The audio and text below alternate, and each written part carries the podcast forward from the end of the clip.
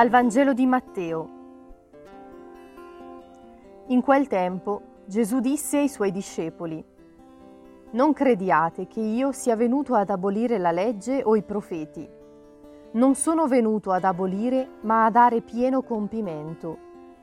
In verità io vi dico, finché non siano passati il cielo e la terra, non passerà un solo iota o un solo trattino della legge senza che tutto sia avvenuto. Chi dunque trasgredirà uno solo di questi minimi precetti e insegnerà agli altri a fare altrettanto, sarà considerato minimo nel regno dei cieli.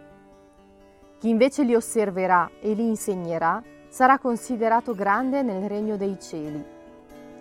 Io vi dico infatti, se la vostra giustizia non supererà quella degli scribi e dei farisei, non entrerete nel regno dei cieli. Avete inteso che fu detto agli antichi, non ucciderai, chi avrà ucciso dovrà essere sottoposto al giudizio. Ma io vi dico, chiunque si adira con il proprio fratello dovrà essere sottoposto al giudizio. Chi poi dice al fratello stupido dovrà essere sottoposto al sinedrio, e chi gli dice pazzo sarà destinato al fuoco della geenna. Se dunque tu presenti la tua offerta all'altare e lì ti ricordi che tuo fratello ha qualche cosa contro di te, lascia lì il tuo dono davanti all'altare, va prima a riconciliarti con il tuo fratello e poi torna a offrire il tuo dono.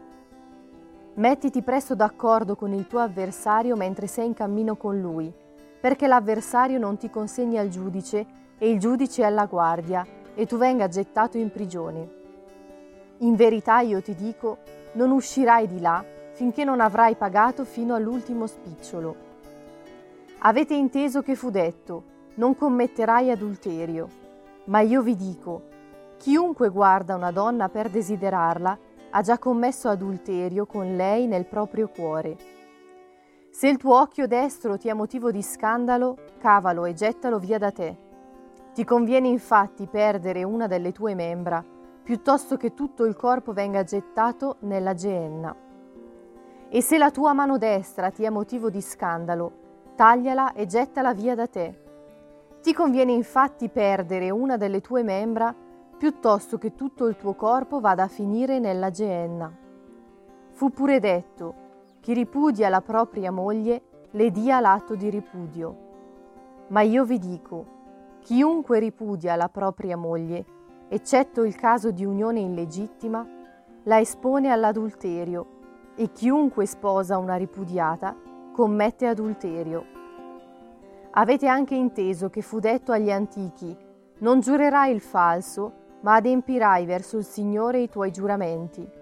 Ma io vi dico, non giurate affatto, né per il cielo, perché è il trono di Dio, né per la terra, perché è lo sgabello dei suoi piedi, né per Gerusalemme, perché è la città del grande Re. Non giurare neppure per la tua testa, perché non ha il potere di rendere bianco o nero un solo capello. Sia invece il vostro parlare sì, sì, no, no. Il di più viene dal maligno.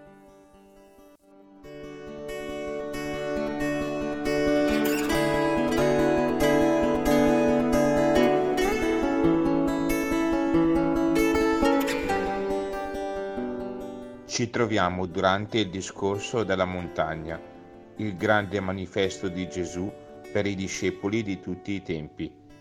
Sembra che qui parli proprio a noi postmoderni, che consideriamo quello che sentiamo come unica legge, anche per l'amore. Gesù invece ci indica due metri di misura, la totalità e l'integralità del donarsi. La legge non è un elenco di punti da rispettare per sentirci giusti, ma sono indicazioni perché impariamo ad amare con tutto noi stessi, senza sconti. La proposta del Vangelo allora è ancora più esigente della legge ebraica, perché vuole plasmare tutto il nostro essere, corpo, anima e spirito, ad immagine di Gesù, senza alcun sconto, senza tenerci alcun spazio come rifugio personale in cui lui non entra vivendo con onestà e amore tutte le nostre relazioni, amorose, familiari o amicali, vigilando che la logica del Vangelo sia quella che le guida, perché solo donando tutto riusciamo a condurre tutto a Lui, che è la vita eterna. Come gesto di adesione totale al Vangelo, oggi in preghiera provo a perdonare una persona che mi ha ferito e se non riesco chiedo a Dio l'aiuto di farlo.